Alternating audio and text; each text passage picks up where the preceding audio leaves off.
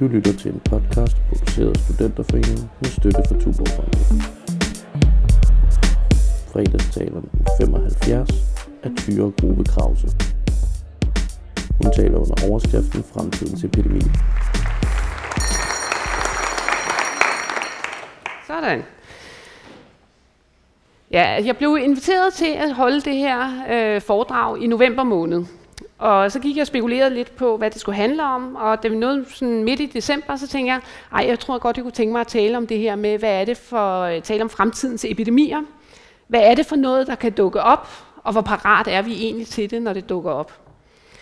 Og øh, det er også fordi, at man kan sige, hvorfor skal vi i hele taget interessere os for infektioner, fordi hvis man kigger på den her top ti over dødsårsager i hele verden, der, det vi dør af, det er hjerte-karsygdomme, det er slagtilfælde, og så er det lungesygdomme. Hvis vi går hundrede år tilbage øh, og ser på sådan en dødsårsagsstatistik øh, fra U S A, der var det lungebetændelse og influenza, der lå på nummer et, tuberkulose, der lå på nummer to, og så diarré, der lå som nummer tre. Så hvad er det, der gør, at vi har set den her ændring, at det nu ikke er infektioner, vi dør mest af? Det er tre ting. Det er, det, det er hygiejne, og det er altså det her brede hygiejnebegreb med, at man har adgang til rent drikkevand, man har kloakering, man bor ikke så tæt sammen med mere, har en bedre levestandard. Så er det vores antibiotika, der gør, at vi kan behandle mange af de her infektioner, vi ellers ville få. Og så er det selvfølgelig vacciner, det at vi kan forebygge infektioner øh, ved hjælp af vaccinationer. Alligevel, så øh, i to tusind nitten, der kom øh, øh, W H O med sådan et bud på, hvad er de ti største trusler mod folkesundheden? Og det var det, som de ville planlægge strategisk efter de næste fire år.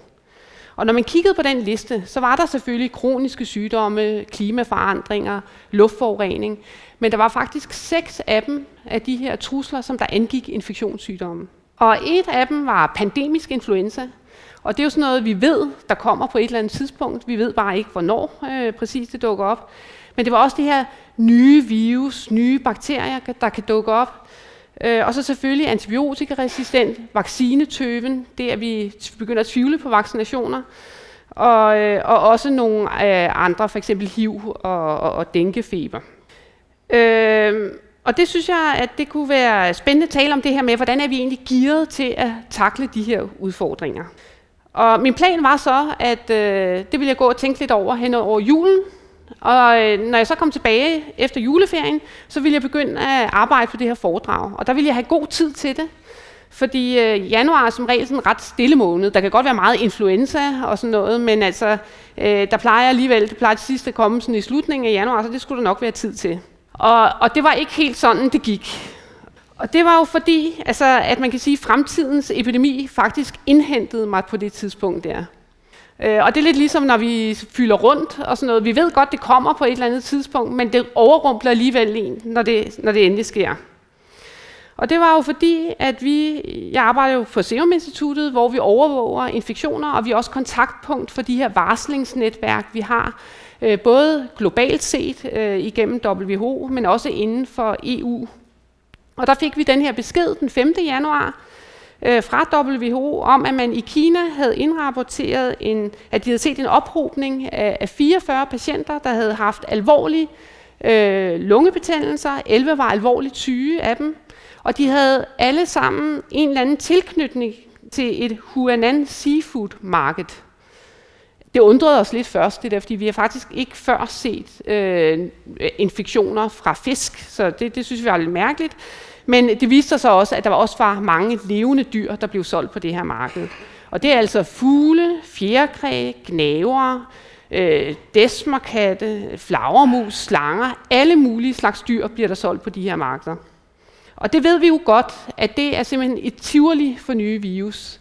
Fordi det er der, virus opstår, når der kommer øh, forskellige øh, dyrearter sammen, og lige pludselig kan virus, et nyt virus opstå, og så er det, det kan hoppe over på et menneske. Først så tænkte vi, at det må sikkert være sådan noget som fugleinfluenza. Men, øh, men det var de faktisk allerede øh, undersøgt for, så det var det ikke, og det var heller ikke alle mulige andre luftvejsvirus, som vi kender, Øh, den gode nyhed var, det var, de skrev, skrev, there's no evidence of significant human-to-human transmission. Og det er jo noget, som der optager også rigtig meget, smitter det fra person til person. Øh, og der var heller ingen smittede sundhedspersoner. Øh, så, så det vi tænkte, det er selvfølgelig, jamen det kan godt være, at det er et eller andet nyt virus. Det er sikkert hoppet på de her mennesker fra nogle dyr på det her marked. Det var et kæmpe marked. femten hundrede personer arbejdede der på det. De havde fem hundrede boder. Men nu var det jo lukket ned, og de var også ved at tage prøver fra markedet, så det skulle nok gå det her. Den syvende januar, der fik vi så at vide, at det var et helt nyt coronavirus, som de havde opdaget. Det, var, det lignede SARS-virus meget, firs procent identisk med SARS-virus, og faktisk lignede det endnu mere et virus, som man kan finde hos flagermus. Det er ikke så overraskende, fordi for mange af de her coronavirus, de, de, de, de kommer fra, fra flagermus. Hvad er så et coronavirus?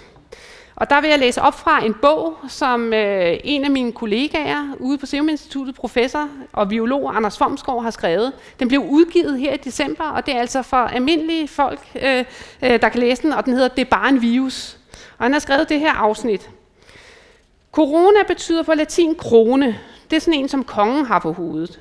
Navnet hentyder til de sukkerholdige pigge, der udgår fra dette virus i alle retninger, ligesom på et pindsvin, når man ser på det i et elektronmikroskop. Og I har allerede set alle de her billeder i medierne af det her virus. Coronavirus er det største R N A-virus. En ordentlig krabat, som kan indtage mange forskellige former, men hele tiden med den karakteristiske krone af sukkerholdige pigge, der stikker ud fra dens ydre kappe hele vejen rundt. Coronavirus er en spøjsvirus. Det er en virustype, der findes hos mange dyr, inklusive mennesker, og er i stand til at inficere mange forskellige celletyper, væv og organer. Sådan plejer det ikke at være med virus. De har normalt nogle bestemte receptorer, altså nogle nøgler eller nøglehuller, de går efter, og inficerer dermed kun den celletype, det væv eller det organ, der har den matchende receptor. Sådan er det ikke med coronavirus. Coronavirus har så mange talenter og muligheder for at smitte alle mulige dyrearter og ramme alle mulige væv, så det kan give alle mulige sygdomme. Og coronavirus kan simpelthen mutere værre end en ulykke. Derfor er det en virus, vi roligt kan være bange for.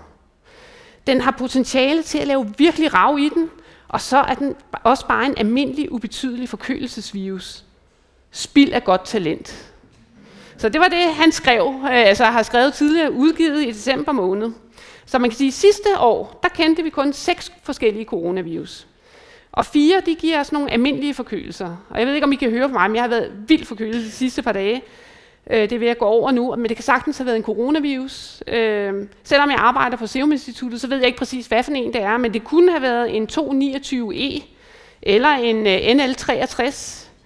Det kunne også være en O C treogfyrre eller en H K U et. Øh, altså, jeg ved ikke, hvordan de er kommet frem til de navne. Jeg synes, de må være ret kedelige, de her øh, coronavirus-biologer, der ikke kan finde på noget mere opfindsomt. Så det er de milde coronavirus. De sidder typisk sådan i de, de øvre luftveje. Så kender vi to andre coronavirus, der er alvorlige. Og den ene, det er SARS-coronavirus, og det var den, som der gav det her udbrud i Kina i to tusind og tre. Øh, den kom også oprindeligt sikkert fra en flagermus, der havde smittet nogle desmerkatte, der på en eller anden måde var kommet i kontakt med mennesker, og herefter smittede, det begyndte at smitte imellem mennesker. Og det gav en rigtig alvorlig lungebetændelse, Øh, og i alt der blev der øh, smittet otte tusind øh, i sytten forskellige lande, og ti procent af dem her døde. Det, det, der var karakteristisk for SARS, det var, at det særligt var smitsomt i den sene fase af sygdommen, når man var rigtig syg og hostede og lå og ikke kunne få vejret. Og derfor var der rigtig mange øh, sundhedspersoner, der blev smittet, altså sygeplejersker og læger, og der var også sygeplejersker og læger, der døde, dem der behandlede dem. Men det gode ved det, det var, at det kunne man jo så inddæmme med de her helt basale smittebekæmpelsesprincipper, altså at man isolerer alle de syge, sørger for at lave kontaktopsporing, altså hvem har de været i kontakt med, sørger for at holde øje med dem, og hvis de skulle vise nogen tegn på sygdom, så skal de undersøges, og så skal de indlægges og isoleres, så de ikke smitter andre. Og det lykkedes med SARS-udbruddet. Det tog seks måneder, øh, men så havde man faktisk inddæmmet det her udbrud. Der var et tilfælde efterfølgende i to tusind og fire, det var en, der havde en laborant, der havde arbejdet med noget virus i laboratoriet, men så har der ikke været noget SARS hos mennesker siden dengang. Så det blev helt udryddet. Så er det andet alvorlige coronavirus, vi kender. Det er det, der hedder MERS-coronavirus. Det opdagede vi i to tusind og tolv, og det var øh, hos nogle personer fra Saudi-Arabien, der var blevet smittet. Det var også, gav også en meget alvorlig lungebetændelse. Det er ikke så smitsomt imellem mennesker. Der er set nogle eksempler på smitte inden for familier. Der er også nogle sundhedspersoner, der er blevet smittet, men så skal de have meget tæt kontakt. Det er også mest ældre og kronisk syge, der bliver smittet af den, men det har en meget høj dødelighed, femogtredive procent. Siden det her MERS-coronavirus blev opdaget, så er der set omkring to tusind fem hundrede tilfælde, og de kommer typisk fra den arabiske halvø, og de kommer løbende sådan hen ad året, får vi øh, opdateringer på, hvor mange tilfælde der er. Så det har ligget ret stabilt siden da. Og der mener man, det kommer altså fra øh, dromedarer øh, eller kameler, og så indimellem så hopper det altså over på mennesker og smitter dem, og så kan de mås- måske smitte en, eller måske slet ikke nogen, og så er den virus ligesom ude af verden. Og så kommer der en ny virus og hopper over på et menneske. Så det er ligesom sådan en, en, en zo- det vi kalder for en zoonose, noget som dyr kan have uden at blive syge af det, og så indimellem hopper det over på mennesker. Så, så når vi hørte om det her nye coronavirus, som der kunne give nogle alvorlige lungebetændelser, så tænker vi jo, hvad er det for noget? Er det noget, der minder om MERS, eller er det noget, der minder om SARS? Og vi bliver meget bekymrede, ikke? Og man kan sige, at jeg havde aldrig forestillet mig for en måned siden, at jeg skulle, skulle stå her og så sige, at der var nu næsten tredive tusind, der var blevet smittet med det her virus, og seks hundrede, der var døde. Det havde jeg aldrig forestillet mig. Den formildende omstændighed, der vi hurtigt fandt ud af, det var, at det var jo ikke så dødeligt. Det er kun to procent, der dør af den her nye coronavirus. Og så kom det jo hurtigt frem, at der kunne ske person-til-personsmitte, særligt inden for familier og til sundhedspersoner. Det var ikke sådan så overraskende for os, fordi det kendte vi jo også godt fra de andre SARS eller andre corona, alvorlige coronavirus. Men det, der, der, der var for uroligende, det var, da vi fik de første rapporter om de første hundrede tilfælde, man havde påvist i, i Kina, der var der halvtreds procent af dem, der ikke kunne sige, at de havde haft kontakt med hverken det her fiskemarked eller en syg person. Så der må være nogle smitteveje, vi ikke kender. Det viser sig også, at det her virus, det, det har man så fået jo isoleret fra forskellige patienter, og så har man lavet genetiske analyser af det. Og det er meget ens imellem øh, patienter, så der er noget, der tyder på, at det er blevet introduceret en gang til mennesker, muligvis på det her marked øh, fra et dyr, og så derefter så har det altså øh, smittet imellem mennesker. Øh, og det viser også de der analyser, at det formentlig startede det her udbrud allerede i, i, i begyndelsen af december sidste år. Vi kunne hurtigt se, at det her det spreder sig meget hurtigere end SARS gjorde. Altså mange flere tilfælde end, end, end, end SARS. Så heldigvis, så kan man sige, så kom der de her oplysninger om de første tilfælde, man så i andre lande. Altså det, vi kalder for importerede tilfælde. Altså folk, der havde været i Wuhan og kom hjem og blev påvist i andre lande. Og der var der en meget spændende historie fra Tyskland, der rapporterede om et tilfælde. Og det var en mand, der arbejdede i... Øh, i, hvad hedder det, ja, tæt på München, og han havde arbejdet på en arbejdsplads, hvor der havde været en kineser på besøg, der havde afholdt en workshop. Efter et par dage, der går han hjem og føler sig sløj, og er hjemme et par dage, og så bliver han rask, og så går han tilbage på arbejdet, og så finder han så ud af, da han kommer på arbejde, at den der kineser, der havde været på besøg, faktisk var blevet syg på vejen hjem til Shanghai. Havde altså fået feber og hoste, og havde fået påvist det her nye coronavirus. Han var helt rask, men han tænkte, jeg vil hellere, jeg vil gerne undersøges for, om jeg kunne være smittet fra hende, for hende har jeg været sammen med. Og det viste sig, det var han. Øh, han, han bar på smitten, men var faktisk rask. Han blev isoleret selvfølgelig, øh, for at han ikke skulle smitte andre. Og så viste sig efterfølgende, at der var flere på den virksomhed, der var smittet, og nu er der ti personer, som der har været smittet på den virksomhed. Og det forlyder, at de har milde symptomer, de er egentlig ikke indlæggelseskrævende, men er blevet indlagt, fordi at man ikke vil have, at de skal smitte andre. Der er også en, der er fløjet til Spanien, som der har så fået det påvist dernede, fordi de har været i kontakt til, til det her. Så, så kom der også et modelleringsstudie, som der viste, at hvis man kiggede på forekomsten af de her tilfælde blandt rejsende fra Wuhan, og så forestillede sig, at, at, at, det, at vi måske er bedre til at opdage den her virus i andre lande, så hvis, øh, hvis øh, hyppigheden er sådan blandt rejsende, der kommer fra det område, så kan det måske reflektere hyppigheden i det her Hubei-provinsen i Wuhan. Og der kom de frem til, at de mente, at der måske var helt op til halvtreds gange flere tilfælde i Hubei-provinsen i Kina, som ikke var blevet registreret.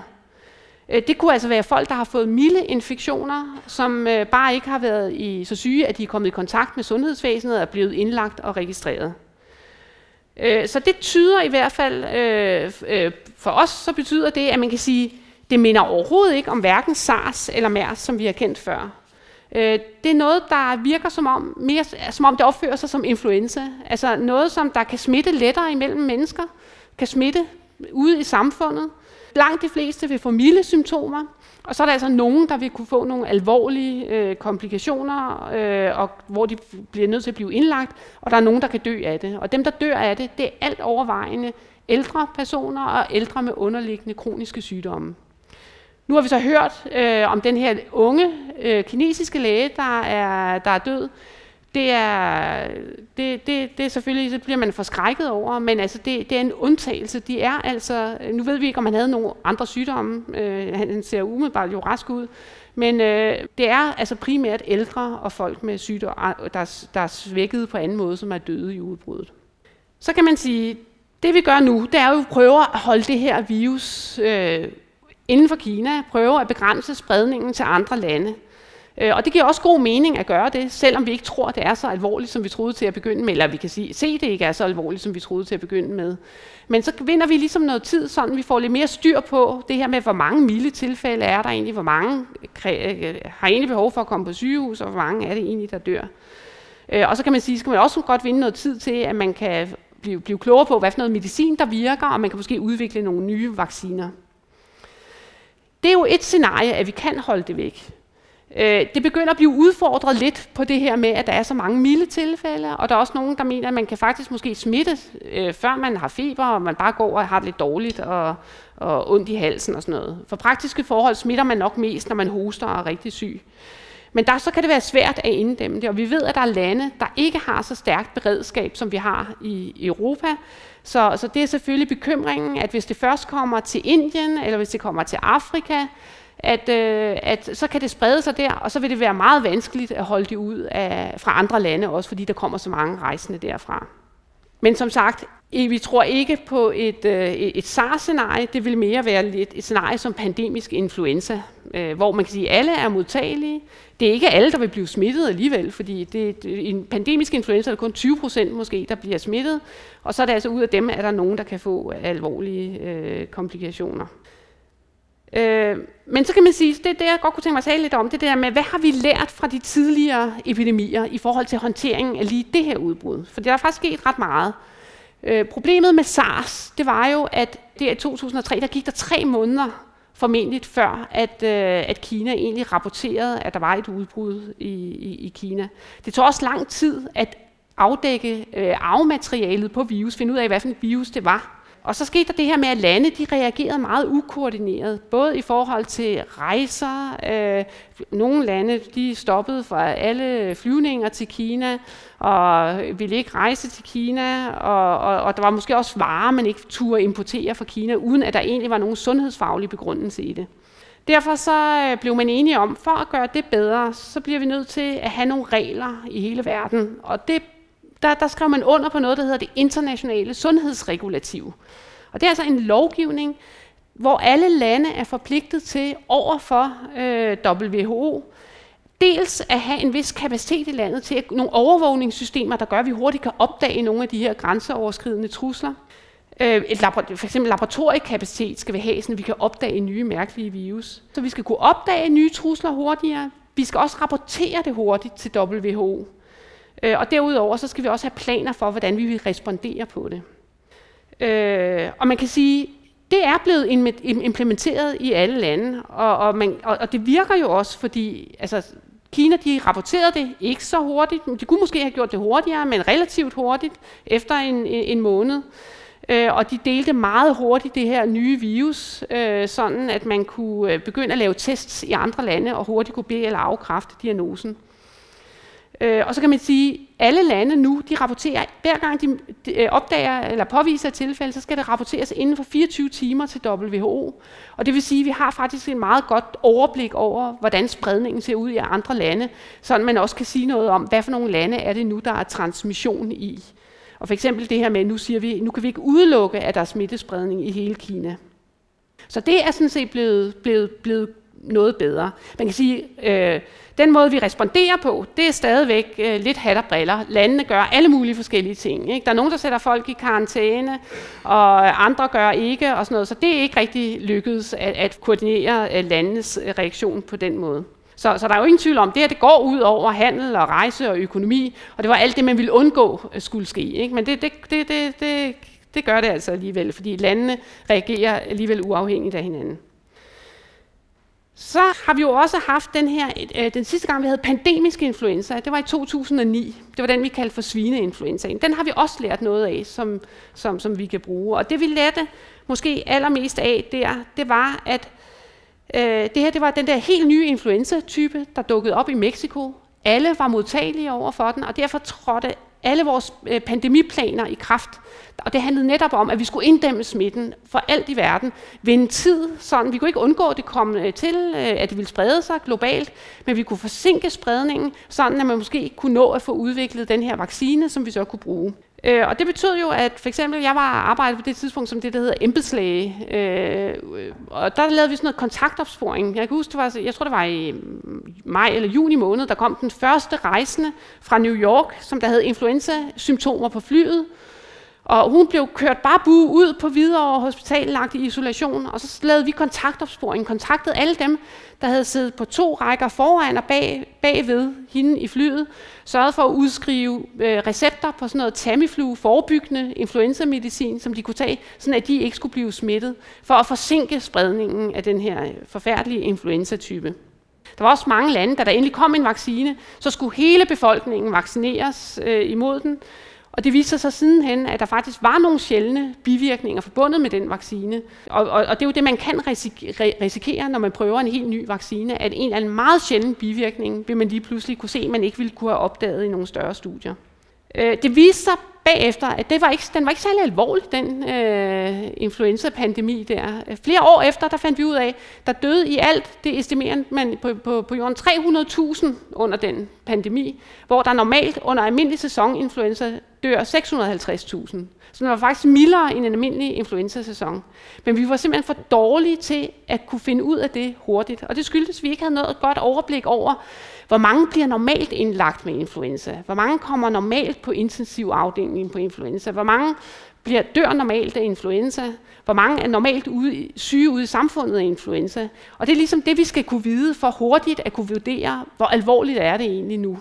Så det har vi fået sat op en masse systemer nu, sådan at vi kan overvåge influenza på den måde, sådan at vi er parat til den næste influenza-pandemi. Men det man kan sige, det er lige præcis de data, vi mangler fra Kina nu. Vi aner ikke, hvor mange er det, der har milde øh, symptomer ude i samfundet. Det betyder, at den dødelighed, vi ser på to procent, jamen den er måske kun øh, to promille i stedet for, og måske endda mindre end det, hvis det var, at man havde et overblik over, hvor mange der var syge ude i samfundet. Så, så vi mangler stadigvæk, så selvom vi godt ved, at vi skal have de her data meget hurtigt, så mangler vi dem altså endnu, og det gør jo måske, at landene reagerer øh, overdrevent øh, på noget, der ikke var, altså det var måske ikke nødvendigt med de, alt det her karantæne og rejserestriktioner og sådan noget, hvis, hvis vi i stedet hurtigt fik de her data på, hvor alvorligt er det egentlig i Kina. Så, så der er vi altså ikke helt hjemme endnu i forhold til at kunne samle de rigtige data ind hurtigt til at kunne lave en risikovurdering. Så var der Ebola-udbruddet i Vestafrika. Det var i to tusind og fjorten og femten. Det var det er jo den her meget alvorlige blødningsfeber, som man også sagtens skal inddæmme ved de basale smittebekæmpelsesprincipper, og har gjort det mange gange tidligere i, i, i forbindelse med små udbrud. Det havde vi heller ikke forestillet os, det skulle udvikle sig sådan. tredive tusind tilfælde og elleve tusind død, dødsfald. Og der lærte vi det med, ja det er fint nok, vi siger, at vi har sådan et internationalt sundhedsregulativ, som vi alle lever op til. Det virker, folk kan godt, eller landene kan godt sige, at de har implementeret det, men det virker måske ikke i praksis, hvis du har et rigtig svagt sundhedssystem. Og det er altså nogle af de fattigste lande i, i Vestafrika, der, der ikke har nok læger og ikke har et sundhedssystem, der er gearet til at kunne håndtere det her.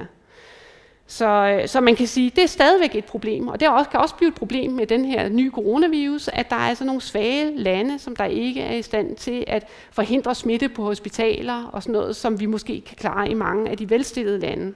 Så der er noget ulighed, som, som, som der stadigvæk er afgørende, at man skal bekæmpe, hvis man også skal undgå den her globale spredning af infektioner. Det, det gode, der kom ud af Ebola-udbruddet i Vestafrika, det var, at man fandt ud af, det dur ikke, at vi overlader alt vaccineudvikling til industrien, fordi industrien har ikke noget incitament for at udvikle vacciner over for noget, der er sjældent. Så en sygdom som Ebola, som der bare havde givet anledning til nogle små mindre udbrud hister her, det er der ikke nogen, der vil udvikle en vaccine overfor, fordi hvem ved, om der nogensinde, øh, man nogensinde vil kunne tjene penge på det. Det tager jo lang tid at udvikle en vaccine. Så derfor så blev der lavet et nyt initiativ, noget der hedder C E P I, øh, som er en, øh, en, en mekanisme, hvor at man har simpelthen øh, samlet eller fået øh, en masse øh, donorer til at give penge til at støtte initiativer til at udvikle vacciner mod sjældne sygdomme. Og de har faktisk samlet syv hundrede og tres millioner dollars øh, fra både lande, der har doneret, men også nogle af de store fonde, Bill og Melinda Gates Foundation og Wellcome Trust. Og de har været i gang siden den tolvte januar, da det her virus blev offentliggjort, der har de været i gang med at udvikle vacciner. Og de regner med, at de har en vaccine klar om måske allerede to måneder, som der så skal testes på dyr først jo, og så en lille gruppe af mennesker, for man kan se, at de er sikre, og så sidenhen på en større gruppe af mennesker. Så det er måske øh, et år og et par måneder, så vil man nok have en vaccine, som der kan bruges mod den her nye coronavirus. Og det er jo en super øh, fin ting, at man kan det i dag. Så der står vi altså meget bedre. Det samme med behandlingsmidler. Allerede nu tester man forskellige slags ny medicin i Kina, altså antiviral medicin, som der virker, ser ud til at skulle virke på det her virus. Så det er jo også rigtig lovende. Så kan man sige, vi har altså også sidenhen haft et, et Ebola-udbrud i Congo, som ikke er helt inddæmmet endnu. Og det har stået på over et år. Og det var jo mærkeligt, fordi nu har vi både en Ebola-vaccine, vi har en god behandling, øh, og vi har stadigvæk også de her basale smittebekæmpelsesprincipper, men det er ikke lykkedes at inddæmme det her Ebola-udbrud helt endnu. Og det er fordi, at folk har været, hvad hedder det, øh, at der har været noget mis- mistillid til, til, til, til sund, eller dem, der, de her øh, organisationer, der rykker ud for at assistere med udbrud. Der har været krig og borgerkrig og u- uro. Og det er altså ikke godt i forhold til, til, til, til smittebekæmpelse.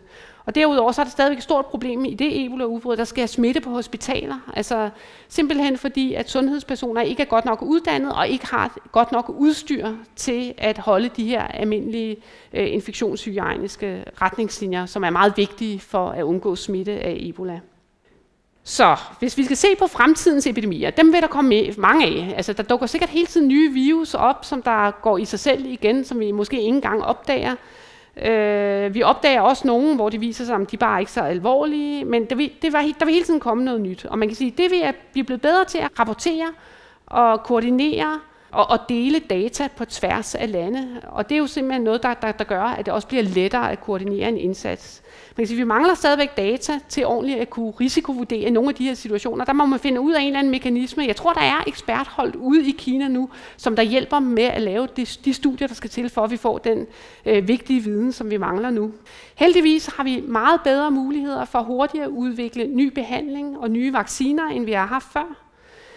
Og så er det bare en realitet, det her med, at vi har nogle svage sundhedssystemer rundt omkring i verden, hvor der også kan se smitte på sygehuse, hvis det ikke er stærke nok, og det er selvfølgelig en udfordring i forhold til bekæmpelse af de her epidemier. Nu kan man sige, at det her, det her udbrud af ny coronavirus, det har jo fået vildt meget medieopmærksomhed, og det opfylder alle kriterierne til opmærksomhed. Det er jo det er aktuelt, det er... Det, der er det her øh, væsentlighedsprincip. Det påvirker os på alle mulige måder. Kan vi nu rejse? Øh, hvad, hvad sker der med vores, øh, vores varer fra Kina? Kan vi, kan vi, øh, når vi dem, dem, vi lige har bestilt over internettet, kan vi tage imod dem? Der er det der med identifikation. Oh, det kunne ramme os alle sammen. Vi er alle sammen modtagelige. Det kan ramme os alle sammen, vores familier. Og også det der sensation, altså hvordan man, man ser øh, de der billeder fra de kinesiske gader, hvor alt er tomt, og øh, hvor al, lufthavn, hvor alle har masker på, og man selv ser selv her i Danmark, hvordan de der patienter, der er hentet i lufthavn og bliver bragt ud på Hvidovre Hospital med kæmpe luftdragter. Der kan også være det der konflikt, ikke, med, øh, har Kina nu gjort det godt nok, og holder de noget, og nogle oplysninger tilbage for os? Så det opfylder alle de her kriterier. Men jeg tror, det er super vigtigt, at man husker, at øh, der er altså en lang række andre trusler fra den her W H O's liste, også når det gælder infektioner, som der er mere, måske er, har, har meget større betydning for, for vores folkesundhed end lige øh, det her øh, nye coronavirusudbrud. I kan godt huske, at jeg nævnte de der tre ting til at begynde med, der har været vigtige for, at vi har kunne, kunne, kunne forebygge infektioner øh, globalt set. Det er antibiotika, og det er vacciner, og det er det her brede hygiejnebegreb. Øh, antibiotikaresistens, det er en kæmpe folkesundhedsmæssig trussel, og der er mange, der kalder den for the silent tsunami. Altså det får ikke helt den samme opmærksomhed, men det er noget, som der kan have kæmpe konsekvenser på sigt. Altså det betyder det her med, at vi kan miste vores antibiotika, at vi simpelthen ikke kan behandle de her helt banale infektioner, som vi så, der var top tre for hundrede år siden. Det kan være, at vi må stoppe med at lave nogle af de her avancerede operationer, og måske endda de simple operationer, vi kan lave i dag, fordi risikoen for at få en infektion, man ikke kan behandle, er for stor øh, i forhold til den gevinst, man får af operationen. Så, så det er altså en kæmpe øh, trussel imod vores sundhed, og jeg ved ikke, det, jeg, kan, jeg har prøvet at se, om kunne man finde nogle eksempler fra nogle andre områder, hvor man går tilbage i udviklingen, hvor man mister nogle af de fremskridt, man har gjort. Jeg har simpelthen svært ved at, at finde nogle gode eksempler på det, men jeg synes egentlig, det er ret uhyggeligt, at vi har bundet noget teknologisk udvikling, som vi nu må ligesom, hvor vi må gå nogle skridt tilbage igen. Så var der vores vacciner. Der er det stadigvæk nu et problem med den her vaccinetøven, som vi kalder det. Det er nok ikke så stort et problem i Danmark, men der er altså andre lande, der, der har problemet, hvor de her almindelige sygdomme som mæslinger og blusser op, og vi har heller ikke fået helt øh, has på sådan noget som polio endnu. Det er jo også lidt skræmmende, at vi mister det redskab, fordi at, at, at der er et eller andet omkring tilliden til, om, om det virker. Og så kan man sige, så i forhold til hygiejnen, jamen, der, der er selvfølgelig lande, der stadigvæk halter bagud i forhold til, om de stadigvæk har adgang til ret, rent øh, drikkevand, men også det der med svage sundhedssystemer, hvor at hygiejnen egentlig ikke fungerer i sundhedsvæsenet, og det er altså også farligt i forhold til, til de her epidemier. Og, og man kan også sige, der hvor det også bryder sammen, det er jo når man har øh, forske, forskellige øh, form for ustabilitet, enten naturkatastrofer, Øh, krige, eller hvis øh, flygtningestrømme og sådan noget, så er det jo flygtningelejre, så er det alt det omkring hygiejnen, og måske også vaccinationsprogrammer bryder sammen, så vi ser opblussen af, af infektioner på ny. Så, øh, så jeg vil egentlig bare slutte af med at sige, at I skal huske at vælge, øh, vælge jeres frygt med omhu.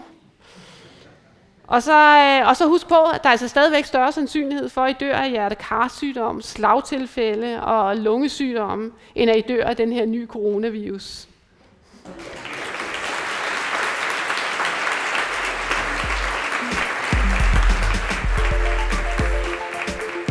Du lytter til en podcast produceret af Studenterforeningen med støtte fra Tuborg Fondet.